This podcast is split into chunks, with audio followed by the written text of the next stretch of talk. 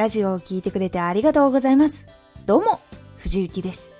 毎日8時、16時、19時に声優だった経験を活かして初心者でも発信上級者になれる情報を発信しています。さて、今回はラジオ投稿時間の管理おすすめアイテム。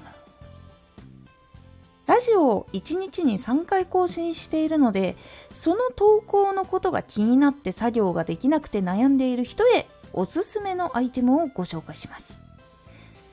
ラジオ投稿時間の管理おすすめアイテム。私はラジオオンリーに活動できる日もあれば他のお仕事をしながらの日もあります。その中でトラブルがない限り更新を続けるために時間管理をかなり気をつけています。ですが何時投稿だからと気になりすぎて他の作業がはかどらないのも集中しすぎて投稿を忘れたりすることもしたくはありませんよね。私もそうです。お仕事の時にアラームで音を出すこともできないって時もあるし場合によってはスマホを手に持っていないとか身につけていないことだってあると思います私もありますそこで私の更新をサポートしてくれているアイテムがあるのでそちらをご紹介しますそれがスマートウォッチっていうやつです。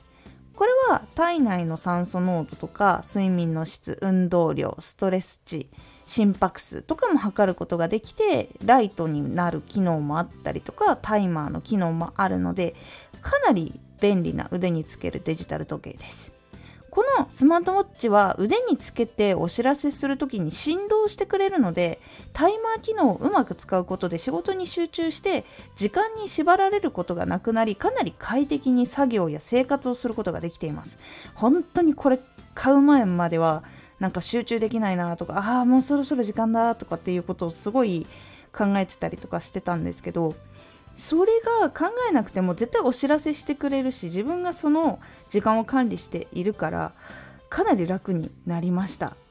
私は更新時間をもうタイマーかけて毎日お知らせしてもらっているのでその時間以外は読書に集中したりとか健康作戦に集中したりとか他のお仕事の時にもお仕事に集中しながら更新の時だけはラジオに集中させてくださいみたいな感じでやってたりすることが今できています。腕につけているので眠っている時もすぐに起きれるし気がつきます。スマホの目覚ましよりも腕に直接振動が来るので絶対に起きます。これがすごくいいんですよ。個人的にはそこもポイントが本当に高いです。トップ YouTuber のヒカキンさんも同様のこと言っててあやっぱりいろんな時間に追われてる人たちとかはこういうのを利用してるんだなって思いました。結構本当にお知らせ絶対的に分かりやすいしかつうるさくないのでどこでつけてても結構迷惑にならないのでかなりいいです。